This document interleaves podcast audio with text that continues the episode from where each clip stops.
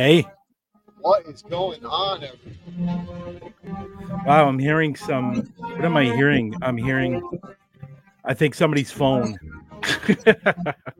oh no, not mine. No. Really, that was hey. weird. I'm hearing this feedback. Wow, I'm hearing some. How about now?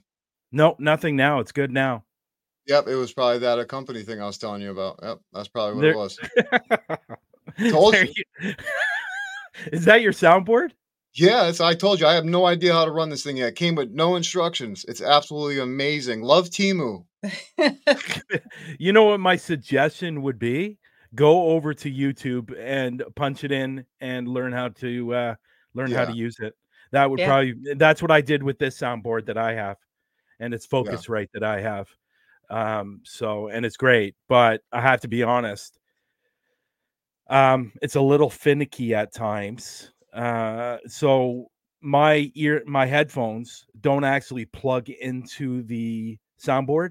I have oh. to get an extension and oh. then plug it into the keyboard. And the problem was when the first extension I bought was um, silver, and apparently silver doesn't work very well. So I had to get gold. Oh, oh Sorry.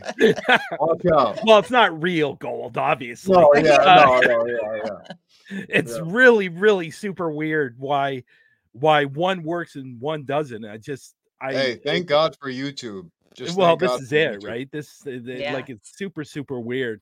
Well, you know, this is we we're gonna have a great show tonight. We have uh you want to we'll get you to introduce her uh, introduce your friend beside you or your aunt. Yeah. Um, but there's a couple things that we need to talk about before we start. Obviously, everybody saw the new uh, promotion video for the Global Ghost Hunt. Uh, so we are obviously open to take signups. So uh, you can go over to uh, globalghosthunt.com and sign up your team or your haunted location. So uh, getting ready for next April and May right? It's going to be a lot of April, fun. May, baby. April 25th to May 5th. Yeah, and I don't think I talk about this a lot, but next year I'm going to be in Arizona Tombstone uh, for the Global Ghost Hunt. So I am going to be a speaker at the uh, the Tombstone uh, Paracon, Wild mm. West Paracon, and I'm also going to be investigating Schieffelin Hall. That's going to be awesome. Which to Wild West. People town. don't know Oh. Hall, you are not allowed to go into. Uh, so they are opening it up for me, but oh. I'm going to have. Oh. I'm going to be. oh.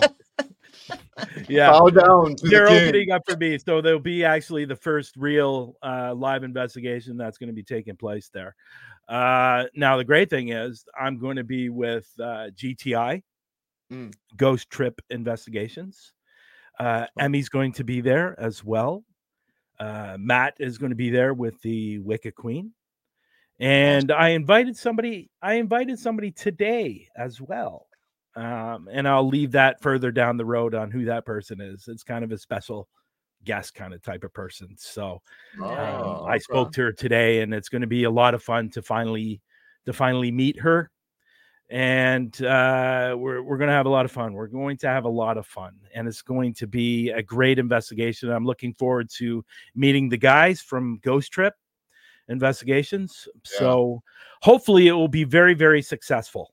Uh, uh, especially on the UK side because they have a lot of followers in the UK being that they're from the UK. So, yeah. uh, anyhow, other than that, um, there's a first tonight for us. Absolutely. On any shows that we've done, talking with the source through the lens, now crime documentaries. For the first time, we are live on Instagram. Yes, we are. Nice. Yeah. So if people don't know, you can now hook up your Instagram to StreamYard. Now that's a little it's in beta right now. Uh, they are having problems apparently with the show shutting off after an hour. And then on top of that, you have to uh, you basically have to set it up separately. Yeah, it's pretty weird. It's actually a pain in the ass to be completely honest. But as long as you have a computer, you're straight. But if you have a phone, you cannot do it. You have to do it through the computer, and it's really a uh, pain because you have to get the key and put the key in. But I mean, you know what? We made it happen, and I'm glad we're live right now. So hi to everyone. Are we live? Are we live on there right now? Oh, we are. Oh, we are, eh? Now, I will let people know, and they tell us in StreamYard, we are unable to see the comments in the community chat here through StreamYard. So AJ does have it open, which is unfortunately, you have to have the tab open in order for it to stay live. If you yep. close the tab, your live will close down.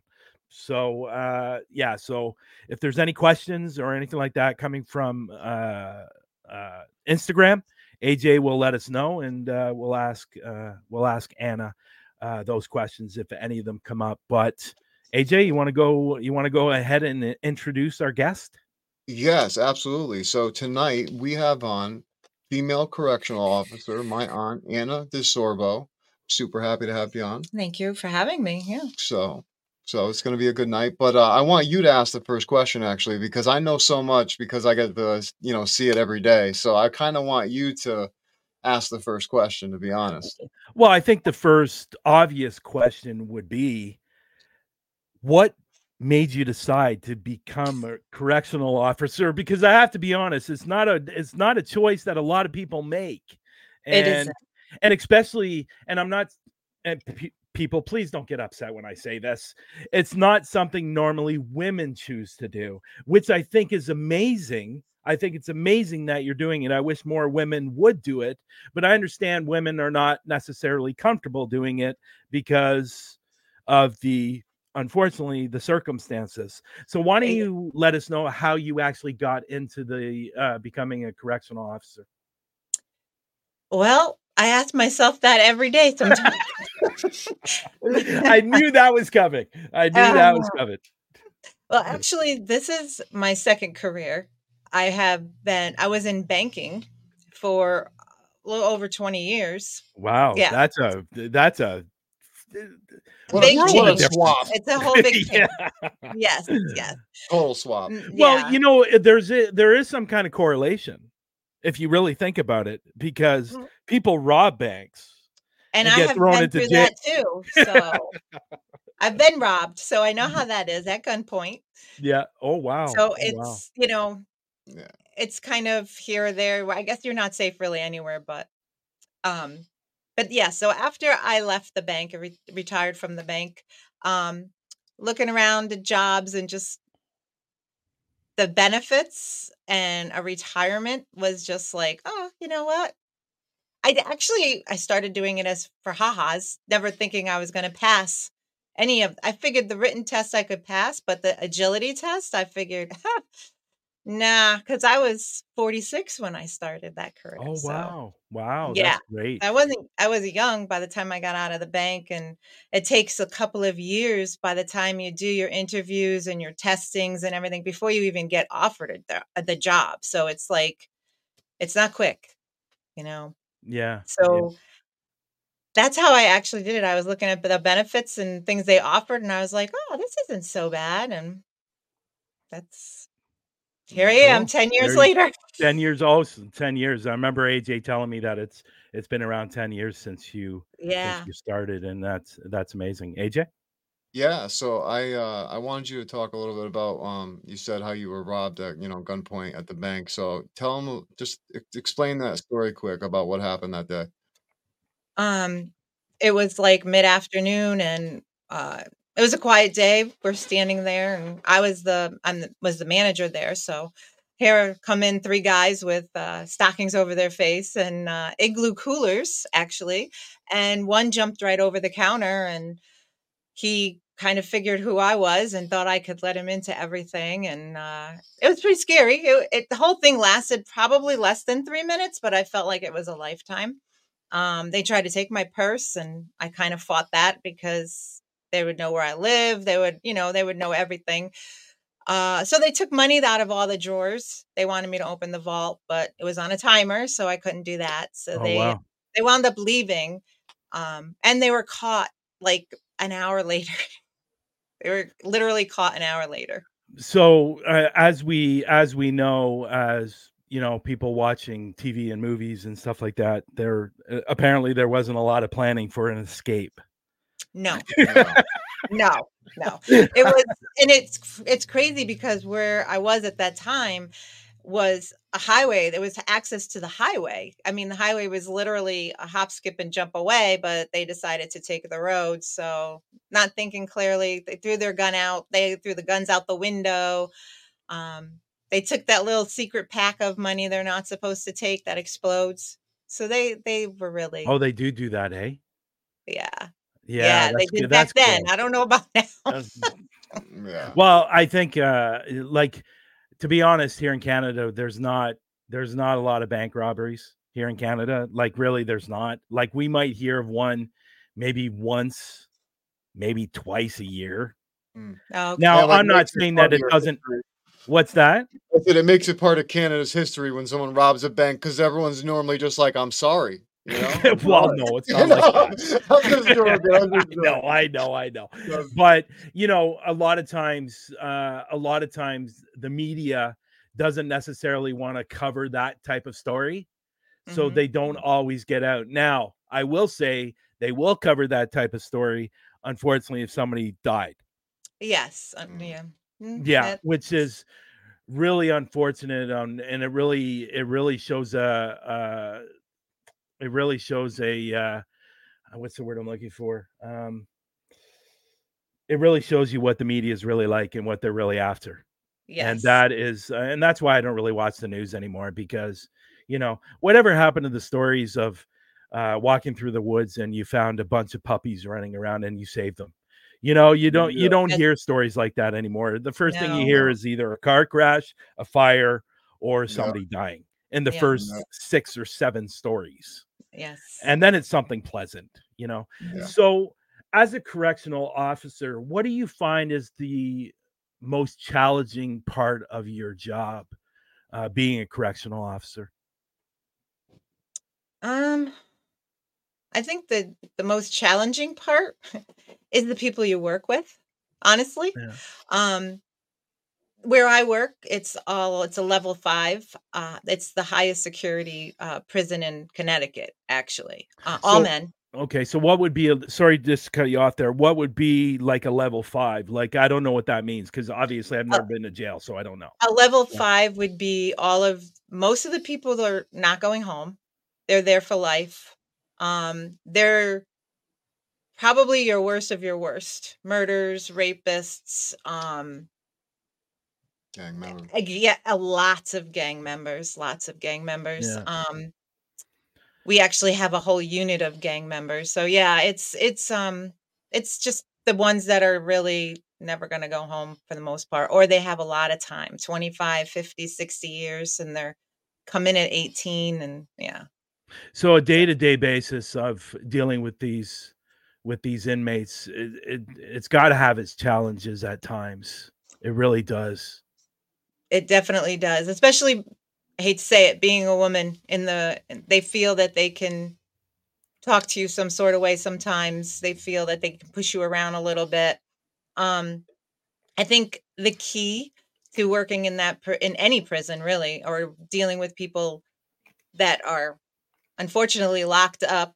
20 almost 24 7 can't you know they're mm. never going home they're stuck living in, in pretty much a bathroom eh, you know there's a toilet and a bed and a sink and they're all kind of together with another person so they're they're agitated and upset and pretty much depressed most of the time but mm. if you can speak with them if you can if you have that way of talking to them and being able to calm them down and not yell back at them or start off calling them all kinds of names because a lot of them do. A lot of people they get this job they get a badge and then they figure they could do whatever they want to do but in in facilities you can't do that. You know you have to give respect to get respect and as a woman i find that that works the best for me. You know mm. i'll start with the respect and then if you want to if you, they return it then fine but if i have to turn it up with them you know then that's what we do. You know the one thing is never to show them that you're afraid no matter how afraid you are. Don't show them that you're afraid. You know you have to stand your ground because once you back down from them it's it's over. Mm, yeah. interesting interesting. Yeah. aj um yeah i wanted to ask what are some of the ways that you cope emotionally with working in a prison all day long. I mean, speak about how many hours that you work. I mean, every day. I mean, it's just disgusting. I mean, talk about it. I mean, yeah, I mean, most of our shifts are eight hours. We do get mandated a lot. Um, so there's plenty of times where you're working out of your five days on, you're working three of them as 16 hour shifts straight oh, through. wow. Yeah um, wow. snowstorms, holidays, um, Super Bowls, all those are what we call draft days. So if you go to work for your eight hours, you better prepare to be there for 16 because that's usually what happens. Um, coping with it is some days it's easy, some days it's very stressful. Um, coming home, I have grandchildren, so seeing them, seeing my family, spending time home, that that kind of helps me a lot. I try not to take the job home, which is hard mm. also. Um, but sometimes you have to vent it out. But yeah, pretty much just I only get two days off. So I work that Monday through Friday and I, I get Saturday and Sunday off. But that's I make that Saturday and Sunday count. Yeah, of course you would have I, to. Yeah. Right? Yeah. So yeah. So I try to make that count and do as much as I can Wow, that's that's uh I can I, I to be honest like when AJ told me uh that you were coming on the show I like the first thing that came to my mind is you have to be a certain kind of person to do that job. You you really do. So I'm actually kind of curious because you said something earlier about uh, getting respect and earning that respect uh, from them and them with you.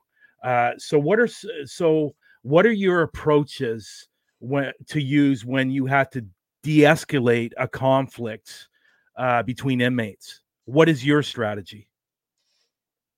Um, I haven't really had too many issues with inmates. I mean, I've had a couple. Um, again, how you act is how your block usually runs. So if you walk around being an idiot and calling these guys names and screaming and yelling, you're going to have a really hard shift. Please you know, don't tell me that in, happens. Please tell me that it, doesn't happen. Right. It, it, I mean. Go on. Go ahead. Sorry. You wanted to know, does it happen? It does happen. Really? Absolutely. Yes. Wow. It does happen. It happens a lot. Um, but I mean, I've had to break up a couple of fights and before it's gotten to the fist fighting. Once they start hitting each other, I back out and wait for help. I don't, but once they're like yelling and you can see they're getting heated, I try to go over there and say, you know, hey, let, guys, relax. What's going on? You know, we don't want to do this. You're going to, you know, lock down the whole block. No one's going to be happy. Let's talk about this. I try to separate them, try to get one to lock up, talk to one. And then usually they, it depends on how far they are into the issue or what the issue is. There's some people that, some of them guys, they don't care. They're going to do it no matter what. Um, but I have had some success also with the approach of, hey, you know what? You're going to lock down the whole block. These guys aren't going to be happy. Let's see what we can do to fix this. Um, if I have an inmate that comes to me and he's freaking out about something, usually nine out of 10 times I can get them to calm down because I'll help them. You know, if it's something I can do for you, I will do it. You know, just, hey, calm down, tell me what the problem is. If it's someone I can mm. call, if I can talk to a lieutenant, just let me take it the chance, relax, calm down. And most of the time it will work. Where some of the people there, or I should say most of the people there that aren't don't but that's not my problem. That's your mm. problem. Figure it out. And just offering them help goes a long way. Yeah. Cool. AJ? So you've been there for 10 years now, and I want you to talk real quick about what you're actually doing now and how it's helping the inmates in rehabilitation because I think it's very important the area that you're in right now. Yes. Right now I am uh we have a American vet dog program where we actually have puppies that come into the facility and the guys, the inmates work with them and get them prepared to go with a veteran at the end of their cycle. So they come into the prison about eight weeks old and they leave about 14 months old. Oh, wow. And the inmates, that's, that's a long time. It is. And the inmates train them. They teach them all their basic commands. They teach them um, how to open up a refrigerator, how to open up doors, how to get food out, how to do laundry, put laundry in a dryer, um, it's it's amazing and i have 22 guys in the program i'm in charge of that program right now so i work with those 22 guys every day um, they do three training classes a day with me um, i take the dogs to the vet when they need to go to the vet um, it's an awesome program and we usually get to see the veteran get the dog which is awesome and cool. uh, by the time they leave us they're fully trained wow that's awesome yeah, Right. and the inmates love it. Uh, they Yeah. feel like they have a purpose. Um, And that's a what I was of them yeah, and that's what Mhm. I was gonna say, it makes them feel and it's almost like gives them a you know, even though they're locked up for, you know, their the rest of their lives or whatever Mhm. that may be, um, they feel like they still have a little bit of a touch for the outside world Yes. because and I think I think that's amazing. And I and I've always and I've heard about this program. I've always supported this program. I think it's an amazing program. I don't think we do something like that in Canada, but mm-hmm. I know it's done in the states a lot because I always see uh, videos on it or TV yeah. shows on it, and I think it's really cool. Now, just getting back to um, um, uh, your job. Mm-hmm if and this would this would probably be more of a question at the end of the show, but I'm going to ask you now because I'm I'm actually really curious. If somebody wanted to get into doing what you're doing, what would be the steps or procedures that they need to do to become a correctional officer? Basically, just that they just have to go online to um it is um what was what's the thing well, in Connecticut, it's ct.gov. CT, yeah, I believe it's the CT. They've changed it so many times, but if they go on to ct.gov, um, they'll see there's correction officers, and they're always looking for correctioners. You know, correction officers. We're always short staffed. We always need people. Um, if you apply online, then they what they do is they'll get back to you and they set you up with all of these different dates. Like the first one would be the written test, and then and um, you have to do an agility test. And that's changed quite a bit since I've gone through it. Um, it's a lot easier now. When mm. I went through it, it was more like you were in boot camp. Mm. It was mm. crazy. But um, and then they set up an interview. So if you pass, as you pass, they'll continue to email you with the next date of something. You know, you get to pick, but they'll um, email you with the next step, and then you just pick a date and you do that, you pass that, they email you with the next step. Back when I w- was doing it, it took me exactly two years to get in with oh, all of wow. the tests. Yeah. And yes, I didn't think I was ever going to get it. And then one day I got a call and they were like, Hey, you know, this is Lieutenant so and so. You still interested? And I was like, Wow, I forgot. Yeah. you know? Hey, guess what? I forgot about that. Yeah. yeah. Like, even when you pass everything and you did everything yeah. right, you still had to wait. So yeah. it was crazy. So what but was it, and that's that's awesome. I love it. So what was your first day like?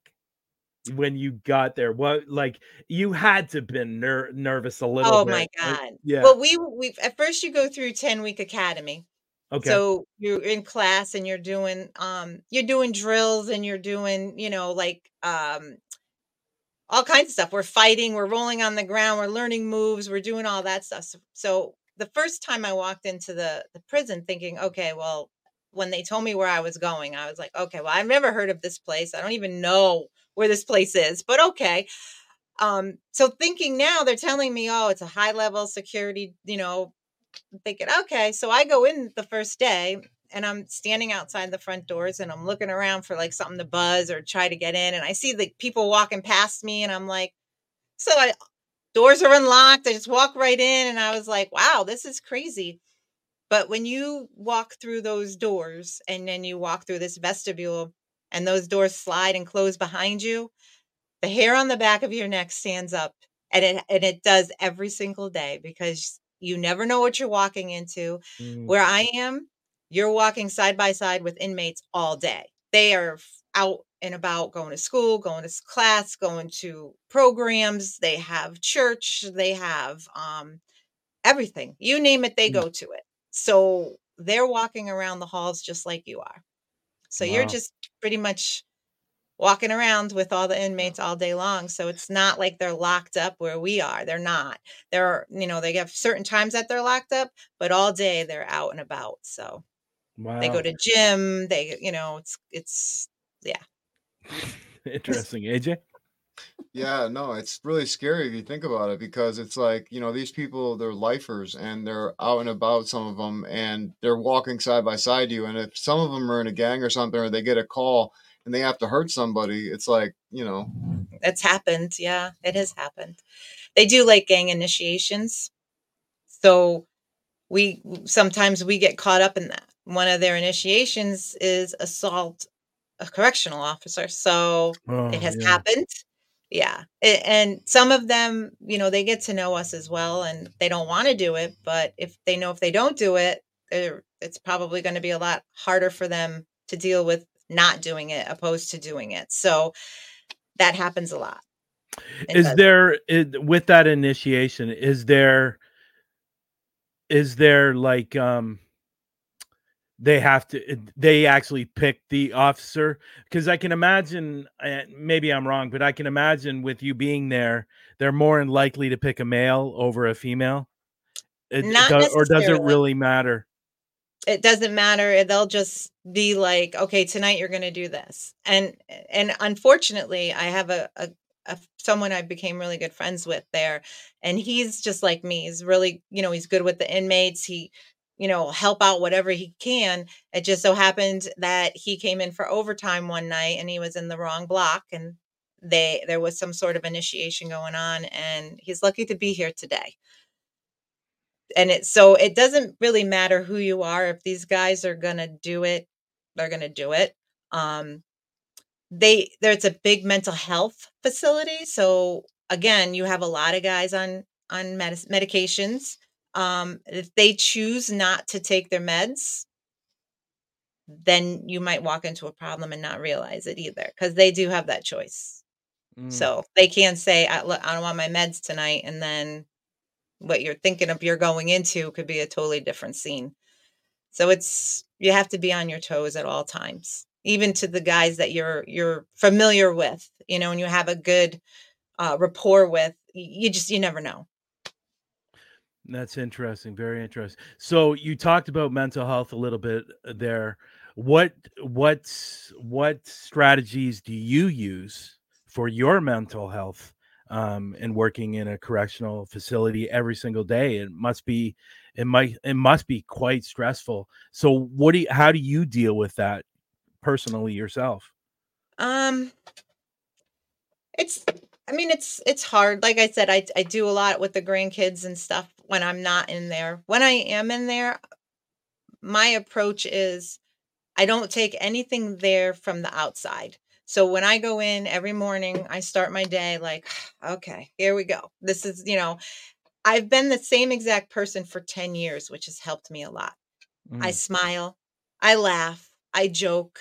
I, you know, I talk to these guys like regular humans. Um, so I try not to get really stressed there. There are times and there are situations where days are harder than others. I'm not going to lie. Coming home, you know, you want, I scream, I yell, you cry because it sometimes it is very stressful. Um, these guys can make or break your day. Um, you know, I always tell my family, we don't lock them up. They lock themselves up and they let us go home. You know, they have full control mm. because there's, we're outnumbered and they know that no matter how many of us are there on a daily basis. So when I go in there, I try to go in there with a positive attitude and I try to spread that, you know, to them so that they're, when I go in, they know, okay, you know, she's here. We're going to have a good day because she's not going to bother us. She's not going to, you know, and I don't. If you're doing what you're supposed to do, it's a nice, smooth day and everybody goes home. That's great. That's great. AJ? What are some of the things that you guys do um, to make sure that contraband and certain things don't enter the prison or enter the facility in certain blocks? Or is there a way that you guys monitor in any way? I mean, they, as far as visitors and stuff like that, they have to go through a metal detector before they come in. Um, with the inmates, I mean, we do pat them down.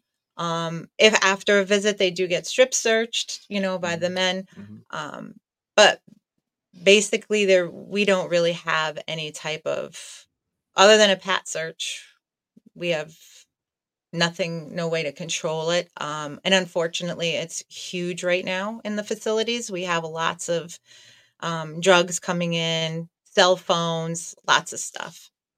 So it's been difficult. So from from your perspective what changes or improvements could be made within the correctional system uh, that would benefit both officers and inmates? Um, I think that they they really need to give us the responsibility of running our blocks. Um, when I first started, we we were able to do that. We were able to lock these guys up if they were acting stupid. You know, um, take away their rec, okay, you're not going to the gym today, you're not doing this. And unfortunately, as administration changes, they take more and more away from us. So our power is almost nothing now. So when we go into a block and these guys know, oh, we can act up today because she can't lock me up and she can't take this away from me anymore and she can't do this. So it I think that that needs to go back to not so much old school way, but at least letting us as COs run our blocks the way we need to run them. Um, there's a lot of us there that know what we're doing, how to how to make a block run better, but they took they take a lot of our power away. Um, I think they need to do a little bit better as far as rehab, rehabilitation with these guys too um, they do do college courses in schools and and they have like trades where they could do woodworking and industry stuff and mm. you know they do commissary. They do, do have a lot of jobs but what i think what what the prisons need is something to be able to say to these guys okay here's all your tools. Here's what you need to go out onto the streets and do what you need to do. Is they're pretty much going out blind they don't get that. Yeah. You know, they're they're getting dressed and they're going home and some of them have been there for 25 years that don't even have a driver's license yet because they came in at 16 or 15 or so they get scared you know a lot of them will t- tell you they'll be like i'm going home in a couple of weeks and i don't i'm afraid i don't know what to do i don't even know what a computer mm. is like i don't know what a cell phone is like so I think going forward, the, the that needs to be changed. That they really do need to kind of educate these guys on going home and and what you're going into because sometimes it's not it's safer in there than I feel safer out here sometimes. You know, it's like you know your devil and what you're going into, but out here on the streets and stuff, you don't know.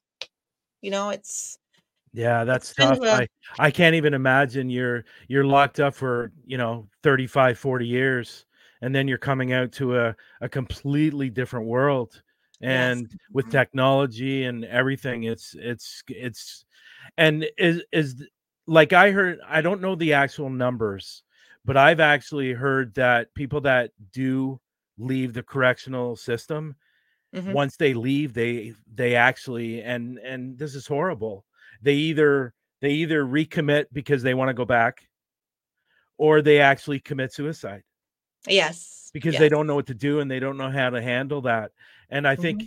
I think for myself personally, I think it would be so beneficial for the inmates that are are going to be released that they go through these types of classes. Absolutely. That what the real world is about right now because mm-hmm. I can't even imagine what it would be what it would be like for them. Um, oh, but at the same point, you have to think, well, they put themselves in there in the first place.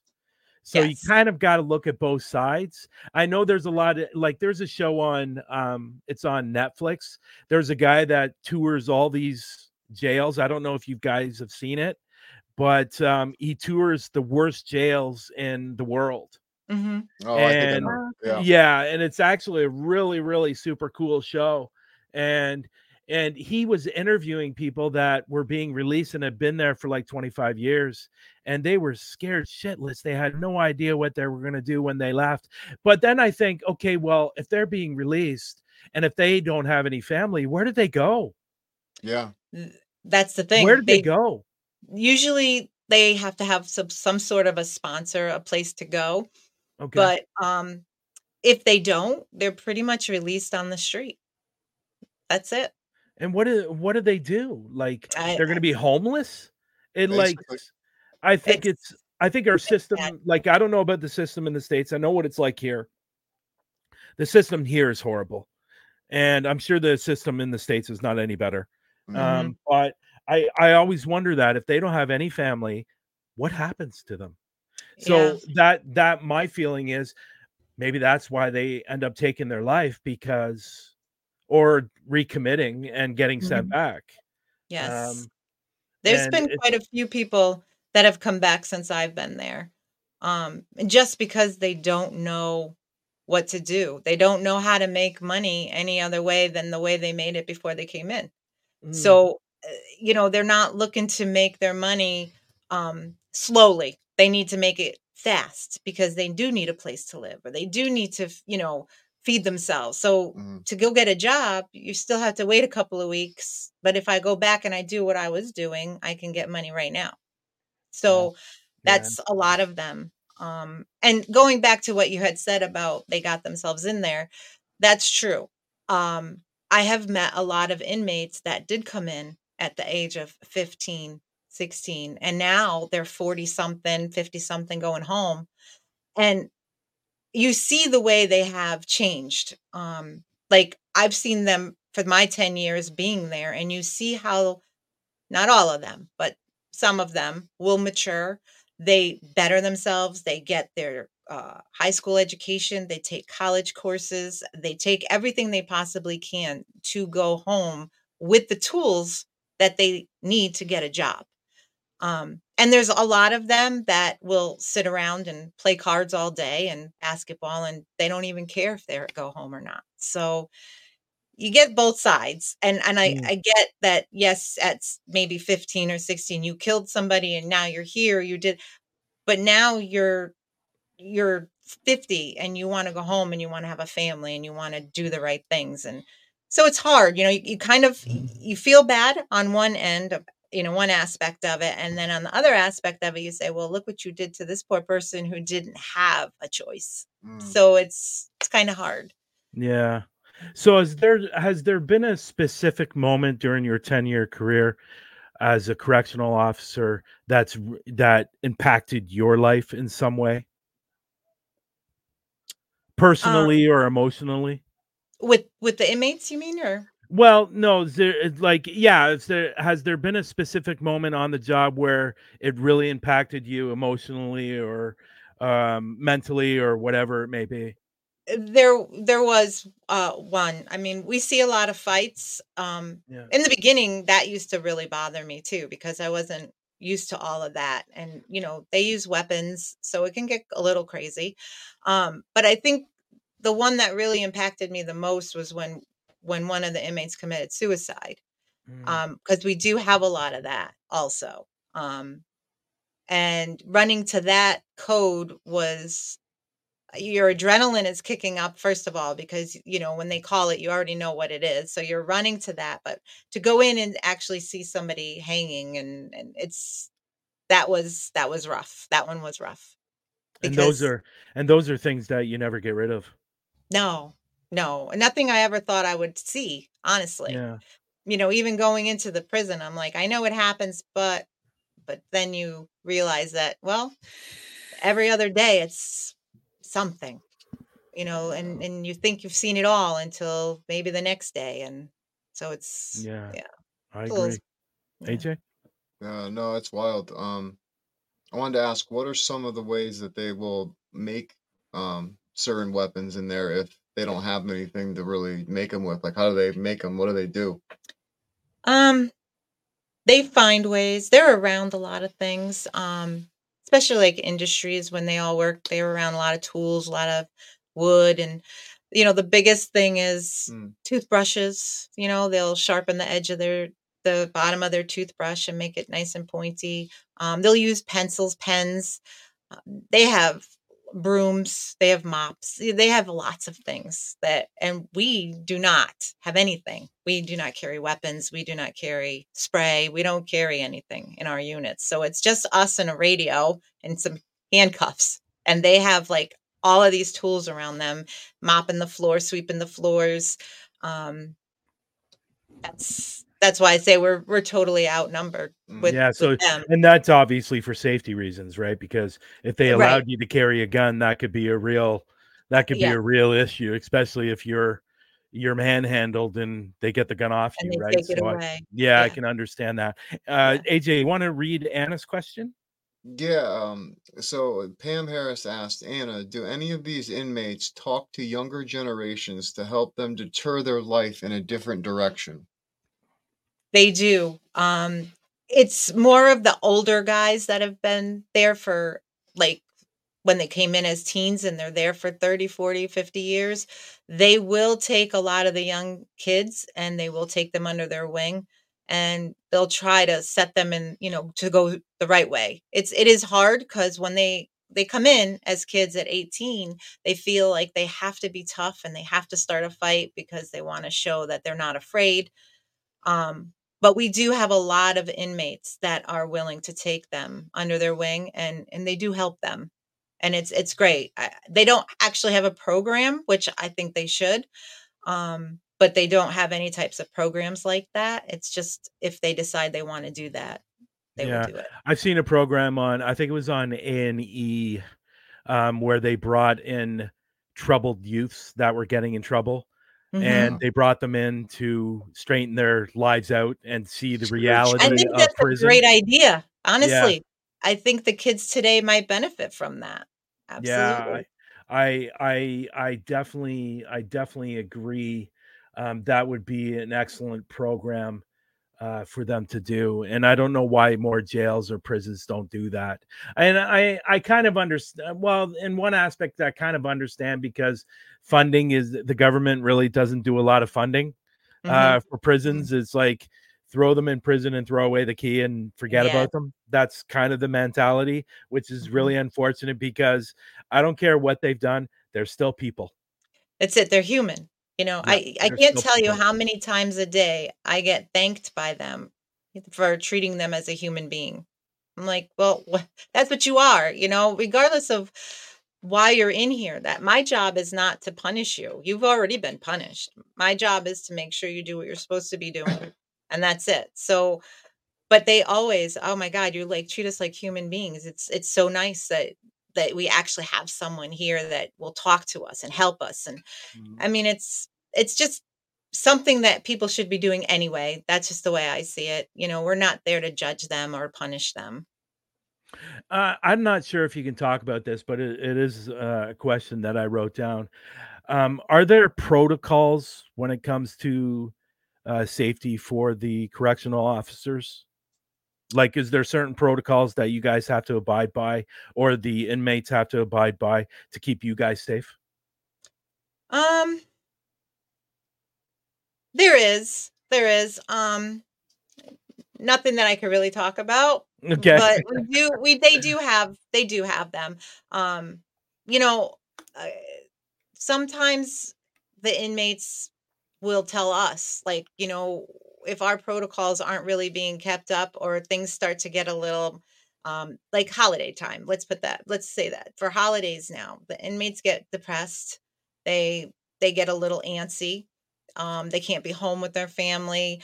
Um, sometimes we're really short staffed over the holidays, so they get locked up a little bit more.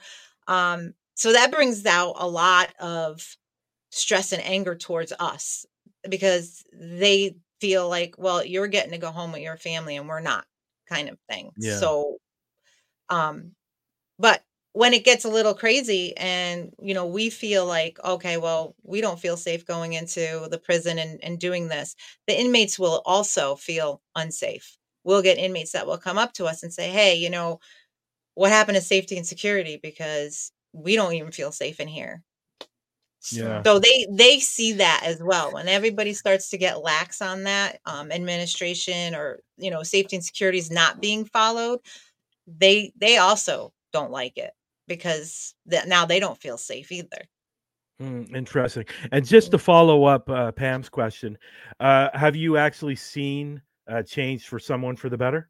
Uh, absolutely. Doing... yeah. Absolutely. Yes. I've seen quite a few. And uh, like I was saying before in my program, I have 22 guys, and um, the majority of them are, they're, mm, I got a couple that aren't going home in there.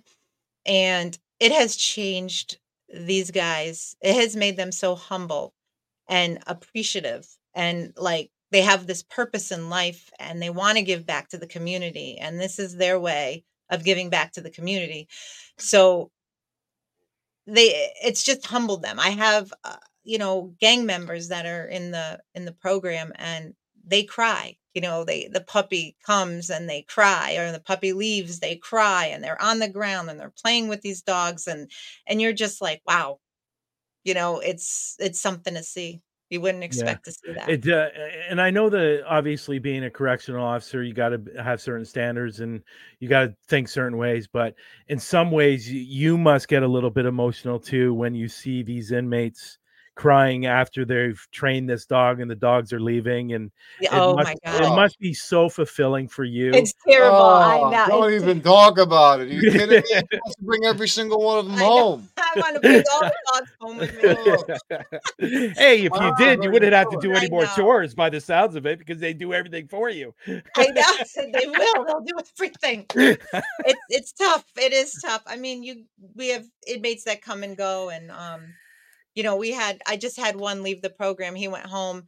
He um he was in since he was a kid and I've known him since day 1 when I started in the facility because he was in the block that I started with. And um he was in my dog program and watching him mature from a kid to a grown up to this dog program to be ready to go home to already have jobs lined up before he walked out of there and and people lined up to help him and when he left, I almost felt like he was one of my children um because he was still young and um I, I said to him you know and even he said you know if i could hug you i would he goes because you have helped me through so many hard times with my grandmother dying and my mom being in the hospital and just being there to able to talk to them and get them through a lot of their things in life that you know we can come home and talk to our family with but they don't really have anybody you know mm. so when he left, I I felt kind of like happy, you know, and and glad for him. And I was like, please don't come back, you know. Yeah, um, you've course, gone so course. far, and yeah. and to for them to tell me that I was a big part of that, you know, is it's a big deal. It, it is. I mean, yes, you work in a in a prison with with criminals and you work with bad people, but they're not all horrible, terrible people. Some people are in there for being in the wrong place at the wrong time. And, you know, it's it happens. Or Every, they're in there for protecting yeah. their family. I, I'm I'm one of those everybody makes mistakes and we all deserve mm-hmm. a second chance. And um, unfortunately some of them are not going to get that second chance. Right. Um, which is the unfortunate part, but at the same time they you know, they still did it. Um, yes and you know you i guess you can only feel so bad for them right and, right and that's you know, you know that's the thing there's you know again and i said sometimes it's hard because some of them were are in there for protecting their kids or protecting their family and unfortunately with the way the system works they're in there for actually you know, I understand they killed somebody. I get that, but you were protecting your family.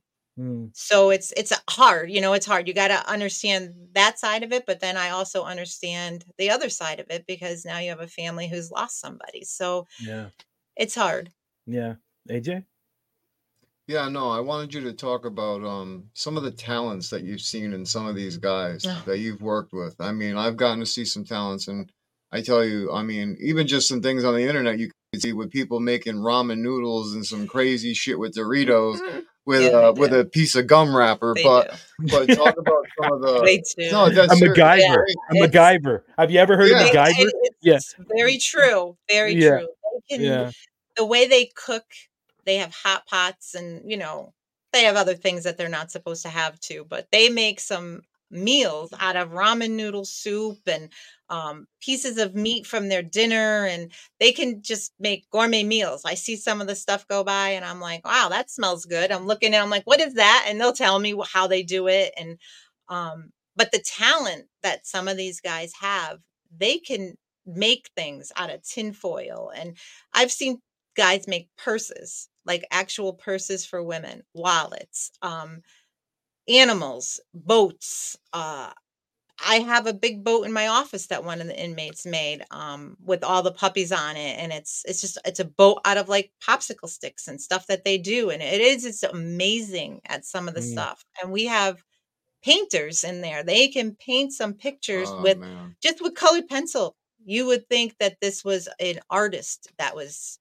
yeah. painting these pictures. It's just you know, it's amazing yeah it's it's uh, you know while you're talking about that in the prison and the outside life i i started thinking about something that i find really really odd and i don't know if you can answer this question you might not even have an answer for this but i'm always curious on why some of these you know these inmates get these fans that write them and want to marry them and want to be in their life somehow and it like it always baffles my mind.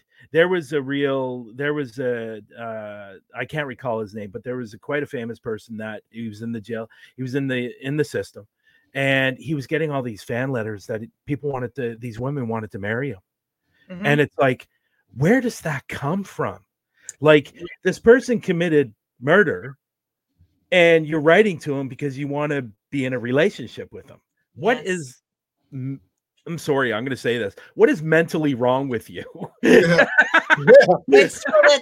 it's true. I mean, we all say the same thing. Like even when they people come to visit them, they have all these young girls, and they're they are beautiful girls, and they're coming in, and they're you know they're seeing someone who's there for 25 30 years and i always say why you know why are you i don't know i don't know what it is i wish i could answer that question but we see it all the time and i have seen three marriages in the facility since i've been there so and they uh, did they know each other before they went in no or see this is it baffles me yo yes. it's crazy that the jail allows to have a wedding for it they do they like, do yeah I can't imagine me playing the fucking crazy game. yeah, I can't imagine me. There's a woman in jail, and me writing to this woman and you know expressing my love for her, and knowing that she's going to be in there for the rest of her life. Like, yes. what yes. is wrong with people? Like, I think on the flip side of that, maybe you should be in there too. Yeah. yes yes i mean there's the guys they're they're like oh my girlfriend this my girlfriend that and i'm like you know oh that's nice how long you been together oh i just met her uh, over a phone call and i'm like oh mm-hmm. okay so how's that working for you you know i don't know and they're like oh yeah when i get out we're gonna get a house and we're gonna and i'm like oh all right well, are they allowed special visit are they allowed special visits no you know that, I mean? when i first started we did we had a oh, few oh, um Yes, and wow. it was only like four. They were kind of grandfathered in because they were been there for a long time. Um, and it was weird. It's a little weird because we have to go and check on them, and we have to, you know, a little scary too because you never know what you're going to walk into. You know, who knows what's going to? They kind of have a. It was kind of like a a secluded area, kind of like a little um almost like a set up like a hotel room. You know, they had a little kitchenette. They have a bedroom. They had a living room. So it, it was, yeah, it's, it was weird. I'm kind of glad they ended that because that was a little freaky for me. Uh, you know, being a female walking back there to check on, you know, this guy with his family. Knock, knock. Are you yeah. yet? yeah, right. So I'm kind of glad that's gone now. So and they're not, but uh, I'm kind of... knocking, and that's that awkward moment of knocking well, and saying, "Are you finished yet?" Like, yeah, yeah that's it. Yeah. yeah. Like it's just weird. You know, he freaked out and killed them all, and now you're walking into this. You know, like, oh my god. Yeah, you know, well, God forbid. But that uh that I understand why they got rid of that particular thing because it could be it could have been somebody coming in that's meeting this guy for the first time and who's to say that guy's not gonna you know do her in because he gets he gets satisfied he gets satisfied he gets satisfied for that yes you know yeah. and yeah. you never know like that's just that's just setting the prison up for a lawsuit oh yeah oh. you oh, know yeah. like it, it like the parents are suing the prison because they allowed the girl to go in there and go into a special room and mm-hmm. she got killed yeah. Yeah. yeah. Because you don't need a weapon to kill someone. No. No. Nope. You definitely like, don't. so. Pam, so I I know Pam, you asked this question. It is in the description that uh, where she works at. Um, if you can say where you work again, uh, you work at two prisons, right? Well, there are two prisons, but they're actually one. Um, I work at um, MacDougall Walker in Suffield. Okay. Okay. Okay. So that it's two different prisons, but um, they consider us as one. So if we work at MacDougall, we can also work at Walker. So they mm, kind of flip flop us sometimes. Wow, this is this has really been insightful. I've learned a lot on this particular show, more than I probably needed to know. To be listen, it's if you ever want to work there, it's an interesting job. Your days are never dull. Um, yeah, you never know what you're going into, you know. I think I'm I think I'm way past that point. Well, of course, you you started you started at the age of I think you said 46, right? 46. Yeah, so so you know, it's yeah, yeah. yeah. I like the distance. Yeah, yeah. It's, it's, um, you're there, I am here. we to do to get your benefit like your pension now now it's 25 but when i was when i started we only have to do 20 so oh, wow. I'm thinking I still have a 10, 10 years to go if I want to get my full pension. But we'll see. It's a long time. That is a long time. It is. It is. It, but it'll bring me to like time. retirement age if I really want to stay that well, long. Well, if you think about it, you were in the banking for 20 years, then you're going to be in the uh, correctional officer for 20 years. I think you're I think you're going to be due time for, you know, kick back those feet and say fuck yeah. it. Yeah. You know, I'm done.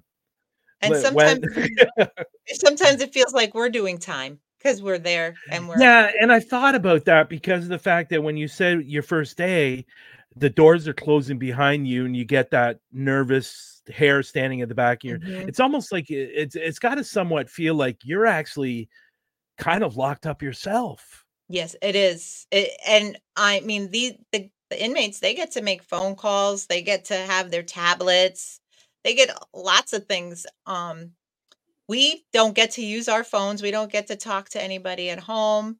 Nothing. So eh, you are kind of locked up because we don't get anything of the outside world while we're inside the prison.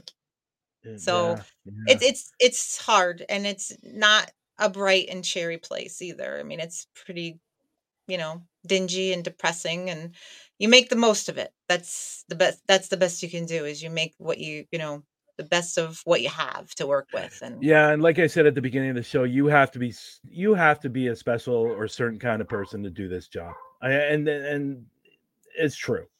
Um mm. i don't think i would be able to do it to be honest. As much as it seems intriguing and you can hear my dogs going a little bit crazy sorry folks. That's and, right. Uh, yeah upstairs door waiting for her right now. Yeah, he, he's whining and crying for me right now. yeah, but uh, I really appreciate you coming on today's show and and and taking some time out to to talk about your career and it's been really insightful and I've had a lot of fun. And yeah, no, thank you for having me. It's been great. And is there anything you want to say, AJ, before we go? No, uh, I just want to say that um, you know, I think the reason why she's that special kind of person to work in this this industry is because you know she had my father as a brother who was in and out of jail his whole life mm-hmm. and you know then me with my legal problems when i was younger and she's always been great at handling situations like that and i think that if there is anybody handling these inmates i would rather see her do it than anybody else because the way that she treats people is beyond great than anything else she's always doing something for somebody else never doing it for herself and um, it's just amazing to see so yeah that's great and thank you again for coming on today's show so we were right um, when it comes to instagram well, i think i said at the beginning of the show yeah. Um, so apparently StreamYard is still having a problem with Instagram because uh, apparently StreamYard has actually reached out to Instagram because for some reason when it comes up to an hour, the show stops on Instagram for some reason. Um, but keeping in mind that uh, this is still in beta for yeah. uh, Instagram, so it did shut down. It sent out a notice that it did shut down, but we got most yeah. of the show in, so that's great. That's and, awesome. Uh, mm-hmm. uh, I've had a lot of fun, and again, I want to say thank you for coming on today's show. Well, and, thank you for uh, having me. And It was nice meeting you. Yeah, it was very, very, very nice meeting you. I've heard, yeah. I've heard a lot about you, oh, especially oh over the last week. All good oh things. Boy. All good things. All good things. So, um, yeah, thank you again yeah, for coming. You on. have to be a special person to to have a nephew like this too. Yeah, yeah, I can imagine. I can imagine. um, only because um, some days um, I'm reminding AJ about a particular thing because he's forgotten about it. Oh no! Oh no! No! No! never. never. He never no. forgets about anything.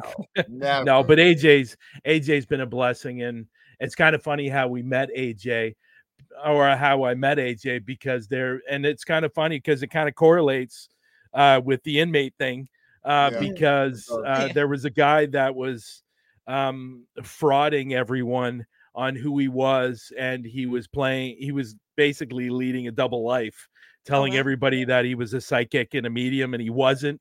He actually oh. spent time in jail. He actually, really? yeah, he actually spent time in jail for uh, defrauding an older an an elderly woman out of three hundred thousand dollars. Oh my and God. so he spent some time in jail. But everybody was so fascinated with this guy because he had a story that was so out there. Mm-hmm. And it was about uh, it was about what's his name, the serial killer. Uh, what was Ted Bundy? Apparently, yeah. he oh, wow. interviewed him. Talking about yeah, yeah. Apparently, he interviewed it, which was a complete lie. Oh my it was god! all a lie. Yeah, said he was a so, forensic psychologist and everything. Yeah. Oh my god. Yep. Yeah. Wow. He yeah he he he told some wonderful stories, and basically yeah. he was just a guy who worked at a homeless shelter. Wow. Yeah. Wow. So um yeah, but really really um he was popular for about 4 months and then somebody started doing some backtracking on him started uh, somebody that we know me and aj mm-hmm. um, uh, kenny biddle oh, okay. uh, he started doing some investigations and started looking at his past and he came out with all this stuff that everything was saying was a complete lie he even called the school that apparently he attended and they had yep. never heard of him Oh my god! Yeah, wow. they went deep. They went deep. Yeah, went very deep. But that's how I met AJ because I yeah. reached out to AJ and told him because they were doing a series with him. Yeah. yeah. And I said to AJ, and I know what AJ thought when I first met him. He goes, "Who the oh yeah, no, I thought who the fuck is this guy?" I was all, yeah. I was all for. Yeah. Who who's this guy telling me all this stuff? Well, yeah, guess AJ. I guess Brian John guy. Get him out of here you know? I guess AJ started doing some investigating himself, and yeah. I sent him some mug shots of wow. this guy of yeah. him being in mm-hmm. jail. So everything he was talking about was complete lie. Well, it ended up getting around. It it spread out like a wildfire that this guy yeah. was a complete fake, and he left Facebook. He closed down everything and now disappeared. Um, yeah. and he's wow, nowhere to be found. Crazy. Yeah, it's that very is... crazy. But that's how I met AJ. Well, see, yeah, something, something good, good, came out of it. Yeah, yeah. yeah. Well, that's uh, well, yeah, well, but, no. but uh, no, but I again, I really appreciate you taking the time out to come on today And uh, again, I want to thank everybody that was in the room that asked questions. Um, and you're always a great support when you come into the room, and I appreciate that. So I'm going to say my goodbyes. We will see everybody next week. Uh, we will be doing a reaction video on a video, a reaction video on a video. We'll be doing a reaction video. Sense. Yeah, yeah, we're gonna react on a video. That's we're gonna react on a video. Yeah, there we go. yeah, yeah. So I spit that out, and it didn't make any sense to me and I regretted it after I said it. Yeah, you did. You did. I saw it. I saw it. But no. But uh, you want to you want to say your goodbyes, AJ? Yeah, no, I just want to thank everyone so much for watching. Uh, thank you to my aunt who came today. I really appreciate you taking time out with the family um, and coming down. And uh, just want to say thank you guys. Come check us out tomorrow night. I mean, uh, to Sunday night next week. Wow, tomorrow night. Sunday next week at 7 p.m. Eastern Standard Time on Parapost Network Central on Facebook. And also check us out on the go on your favorite podcast listening service, whichever one you like. We are on all of them at Crime Documentaries. Just look for the guy, you know, that looks like basically Brian standing next to a bar window. does not look like me at all. Okay, uh, it looks like Tony and, Soprano, but still. Yeah, I want to say that we were also on YouTube tonight. So if you want to go over to our YouTube channel and and give us a follow and a like and share the video if you can. And yep. uh, we really appreciate um, all of you. And this was a great show. I, I enjoyed every moment of it and even making fun of AJ a little bit. Yeah, yeah that's always, always the best part. Yeah, it's always, always the, best, best part. part. Yeah, always. Anyways, uh, everyone, um, again, thank you, and we'll see you next week. Ciao, everyone. Bye. Bye.